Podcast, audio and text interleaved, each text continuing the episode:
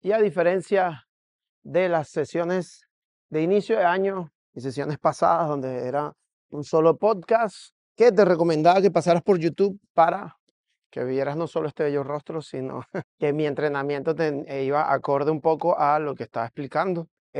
Hoy es un buen día para solo escucharme.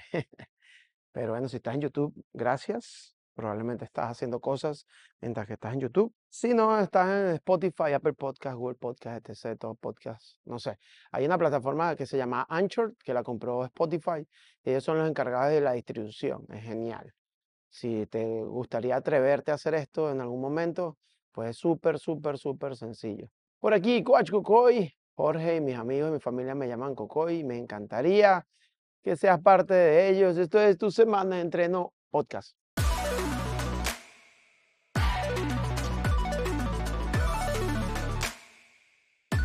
Esto va a ser un poco un tema introductorio. ¿Qué pasa? Muchos podcasters tienen estudios hermosos y un formato increíble. Yo trato de hacer mi vida y mi día a día y que eso sea lo que genere contenido. O sea, lo que trato que sea realmente orgánico, no que solo lo produzca y existan guiones y tal, que vale, que también hay que hacerlo. Pero bueno, te cuento. Dentro de mi planificación, mientras que conversamos, por cierto, voy a ponerlo en pantalla. Mira esto un poco lo que voy a hacer, mientras que te lo explico. Dentro de mi planificación personal, individual, tengo 3 a 4 sesiones de altero, sí o sí. Tengo que hacer mínimo 3 veces a la semana snatch y clean and jerk, ¿no? Por lo menos. Eso por un lado. Luego está intentar respirar fuerte por lo menos 4 veces por semana. ¿Qué quiere decir respirar fuerte? Es que haga intervalos, que haga CrossFit puro, que venga aquí la pasamos bien en el Open del Bots, ¿sí? En las mañanas. Me gusta mucho hacer las clases con la gente, ¿sí? Si bien soy fan del individualizado, pues, y entiendo el porqué, también entiendo el porqué mucha gente necesita el grupal, aunque luego lo conversaré. Necesitas en algún momento de tu... Vamos a poner esto más suave para que no suene la cadena. Creo que esto va a ser un poco tedioso. Vamos a ver si puedo filtrar bien el audio después y se escuche lo mejor posible. Pero bueno, como te decía, entiendo el por qué mucha gente necesita el grupal para desahogarse, conocer gente. De repente no hacen muchas más actividades y al final terminas conociendo gente aquí. Y CrossFit da para todo aquí. Hay gente que se ha casado y todo. Así que es una herramienta idónea. Porque al final estás en un ambiente donde ambos buscan salud, bienestar, un estilo de vida un poco más activo. O simplemente quieren salir del aburrimiento de su vida. Y de su monotonía, ¿no? Eso por un lado. Y hablé de... Quiero respirar fuerte 4 veces a la semana. Quiero hacer weightlifting o tocar el snatch y clean and jerk por lo menos 3 a 4 veces por semana. Estoy trabajando en mejorar mis gestos de pull, de tracción, de gimnásticos, porque quiero mejorar los estrictos, sobre todo, pues bueno, estoy un poco más pesado y me cuesta más, obviamente, pero a mayores. Sé que la calistenia es genial, ¿no?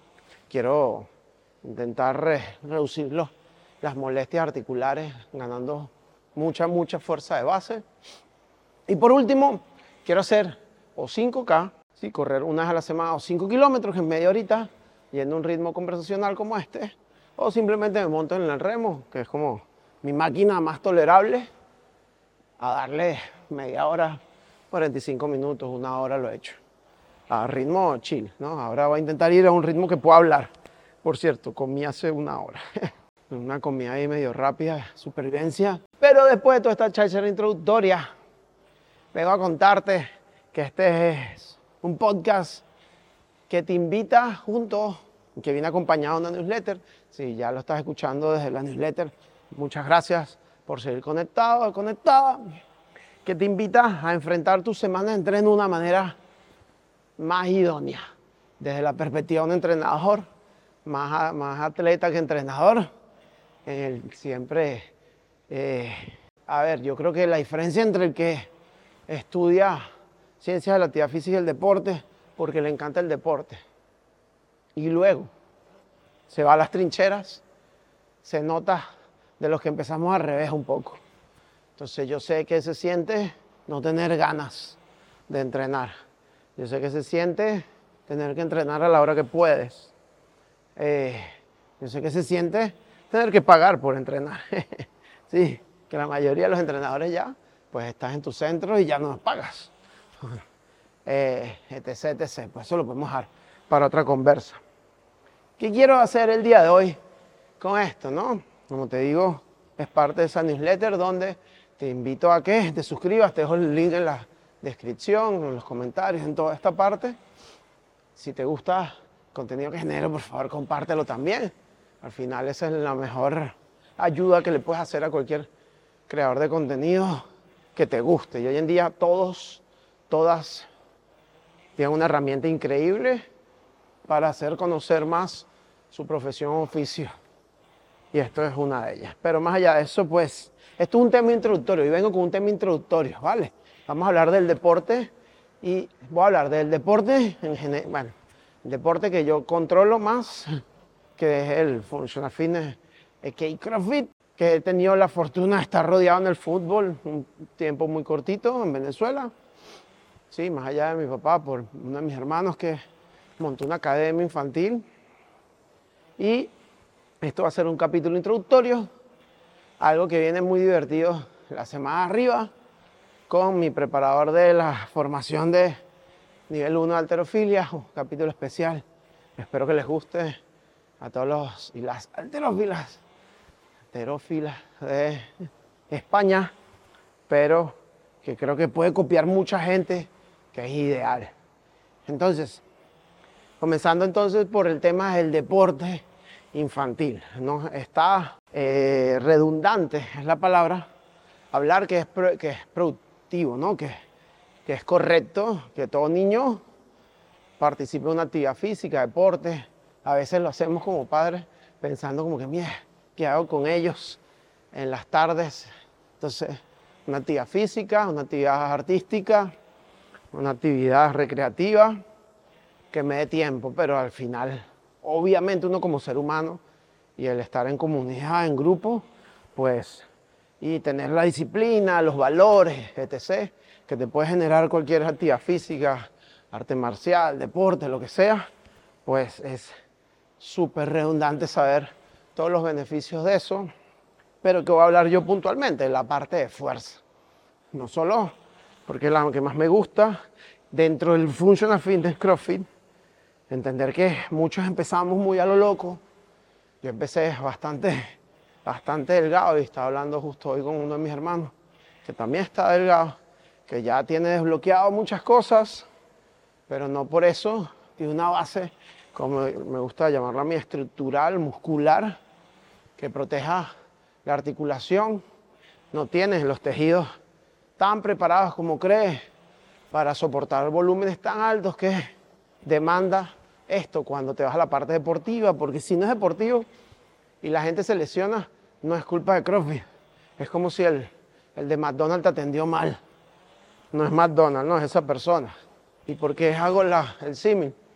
Porque probablemente el entrenador, entrenadora, sea, puede que sí, puede que no, quien programe. Y si es quien programa, incluso si no, porque yo no programo aquí donde estoy, pero lo llevo controlado también, es entender el volumen de reps semanales que le estamos metiendo a población general, la población que viene a sudar y a pasarla bien. Que si hay un montón de frikis en el tiempo que llevan los gimnasios de CrossFit, que ya controlan, que ya entienden, que ya leen la pizarra y no hay que explicarle nada, sí. Pero no por eso tienen tejidos, digamos, ya adaptados al volumen alto de una semana con toes to bar, con pull-ups y, qué sé yo, push press, exagerado. Al final, mucho trabajo sobre las articulaciones del hombro y de repente petamos, que ese es como que siempre el lado flaco de la mayoría. Y por ahí un poco la diferencia, y por eso te hice la diferencia al inicio de los que venimos al revés del camino tradicional, ¿no? Que estudia y después es tal. Porque yo fui el de esos frikis que entrenaba muy duro, pensando que era el camino. Ya hablé de hard work, pays off, hace unos días en Instagram, así que lo dejo por ahí. También viendo un capítulo que dije que iba a hablar de ese protocolo SMART, solo que como ya tengo la entrevista con el profe de Altero, pues quería hacer esta parte como introductoria, ¿no? Entonces, dentro del, ya una mini pausa aquí, dentro del Functional Fitness CrossFit pasó ya la temporada pasada, sucedió ya la temporada pasada, que mucha gente joven petó de cabeza. No puedo decir nada aún, que mis pequeños están muy pequeños. Tengo que esperar el momento para ver cómo actuaré yo en su momento con esas circunstancias, sí, con niños, adolescentes. Pero, ¿dónde estaban los padres, no? Ese tema. Y aquí, más o menos, tengo visto a un grupo de chicuelos con un estilo de vida bien particular. A la hora, estoy hablando de competición dentro del CrossFit en niños adolescentes, ¿vale? Entendiendo, niños ya 12 años, ya lo ves preparándose y tal. Y por qué llegan a esos extremos de petar, ¿no? Y si es prudente o no. Obviamente la vida deportiva es corta en la mayoría. Si hablas con Carlos Sainz, pues te dirá que no tanto. O con algunos futbolistas. Ayer estuve viendo un mini short que hablaba de Omar Vizquel en béisbol venezolano, que su último guante de oro lo ganó a los 39 años. O sea, a mi edad, el bicho todavía era una máquina. Tú ves a un Cristiano, un Messi, pues con un estilo y una calidad todavía súper alta, etc. Que probablemente si no fueran que vinieran de competiciones y clubes, perdón, donde el volumen de partidos es súper alto, pues durarían aún más si te cuidaras y tal. Pero el deporte en niños, hablando del deporte del CrossFit, o CrossFit como deporte, cuando lo llamamos a la parte deportiva, tiene una particularidad, que es que la competición es tu mismo entrenamiento.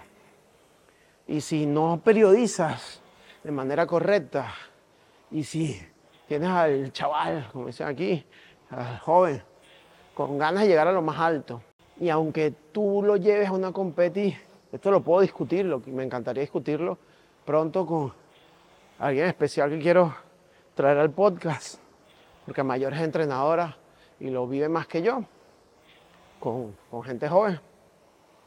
Es el hecho de cómo medias entre las ansias de un adolescente, la necesidad de competir para foguearte y de que no, digamos, superes esa barrera.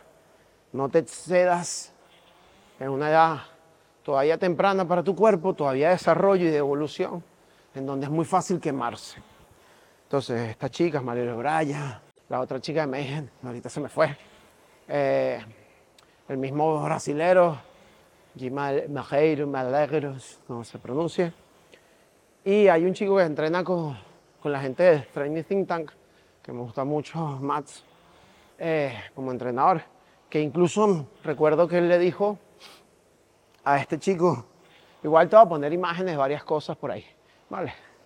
Para si estás en YouTube, pues o me escuches, los veas un poco de lo que estoy hablando y veas la gente que te digo. Le dijo al chico que creo que participó con 14 años en los Games, que se achantaron un añito más, que las categorías 14, 15, 16, 17, y fuera ahora con 16 años, y estuvieron un añito más.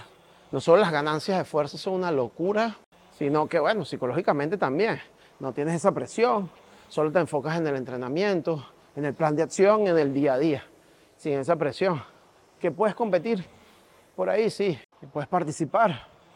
Que puedes competir por ahí, sí. Que puedes participar en algo más pequeño, sí. Como para tener el fogueo, porque la misma acción de competir es algo que se debe entrenar. Sí, el mismo acto de competir, de saber que calientas y pasan 10 minutos sin hacer nada de repente y tienes que volver a entrar luego, etc. Eso es algo que se entrena también. Pero bueno, como te digo, es cosas que en el tiempo espero ir aprendiendo y que todo esto que estoy hablando es de introducción a el próximo capítulo que viene, que vamos a hablar con alguien que sí está en las trincheras con adolescentes, que sí está trabajando directamente con niños y que los lleva de un punto A campeones y profesionales a nivel olímpico y a nivel mundial. Y eso me encanta, tener la posibilidad de rodearme con esta gente.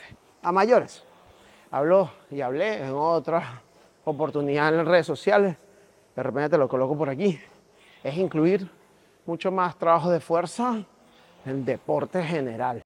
Partimos de que ya los niños con su peso corporal están trabajando fuerza, están trabajando las fuerzas. Si tengo que hacer cambios de dirección, si tengo que proyectar a un compañero, etc.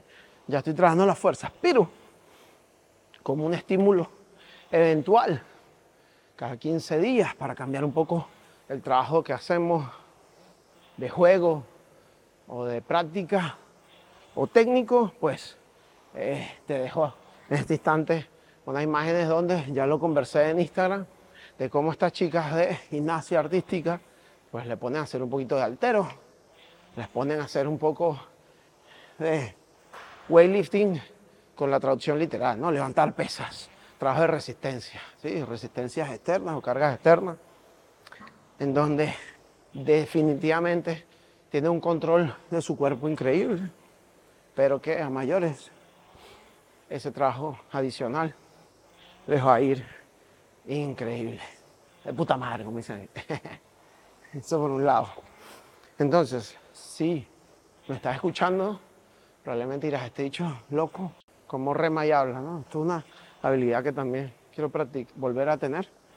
En su momento la tuve, pero hoy en día, siendo padre próximamente de 2, me interesa muchísimo ese desarrollo cognitivo, fisiológico, neuromuscular, etc., que puedan tener los niños. Y sobre todo cuando lo escuché no hace mucho, que uno como entrenador realmente aprende con los niños, con los jóvenes, más que con los adultos, me pareció increíble. Y es así, al final ellos terminan siendo como esponjas y tú tienes que moldear esa esponja lo más posible versus alguien que ya te venga con ciertas manías o con ciertas características que pueden o no querer cambiar contigo. Vale, es muy común dentro de nuestro mundillo de CrossFit ver chicas y chicos pues pasando por un montón de programaciones pensando que el secreto es la misma programación como tal, y para mí es más que el ambiente. Entonces, para hacer este capítulo corto, porque vamos a empezar a trabajar aquí, va a haber mucho más ruido, más allá del remo, te pongo ideas en orden. Entrenamiento de fuerza para jóvenes, súper idóneo. Súper idóneo, espera el próximo capítulo del podcast para que escuches de un profesional de más de 30 años trabajando con niños y adolescentes. Lo siguiente, la salud mental, obviamente como prioridad dentro del CrossFit para adolescentes y niños, que ellos vengan a disfrutar, a pasarla bien y no a tener. No está mal ser competitivo, lo que está mal es ser obsesivamente competitivo. Cualquier obsesión no lo va a llevar por un buen camino y un lugar donde a mayores te juegas muy poco porque es difícil conseguir patrocinios, es muy difícil que vivas de esto, pues no sé si todavía vale la pena o no. Esto sí es muy individual, acuérdate que esto es únicamente mi opinión y como es mi canal puedo decir lo que me dé la gana. Pero me encantaría que conversemos cualquier cosa en comentarios. Y por último, recuerda que entre más simples hagamos las cosas, mucho más simple va a ser poder valorar las mismas, mucho más simple va a ser poder progresar en las mismas, mucho más simple va a poder ser ajustar las mismas y probablemente mucho más rápido vamos a poder avanzar. Te lo dice alguien que le encanta enredarse, le encanta, intenta ser multitasking y de verdad, después de 40 años que me doy cuenta que no lo soy, no lo puedo hacer, no termino siendo eficiente en nada, empiezo cosas y no sigo, pero esto de ayudarte a través de la newsletter y el podcast me gusta cada vez más. Este es el capítulo 15 más el especial, espero que te guste y no te aburras tanto, que cumplas con tu sesión del día, ¿sí? Si me estás escuchando, probablemente sea lunes. Si me estás viendo, me estás escuchando y me estás viendo, estás leyendo, perdón, probablemente sea lunes, porque los lanzo los lunes en la newsletter y los jueves para las redes sociales, así que como en casa, escríbeme cualquier cosita, comenta, comparte para hacer esto crecer un poco más y muchas gracias. Bye.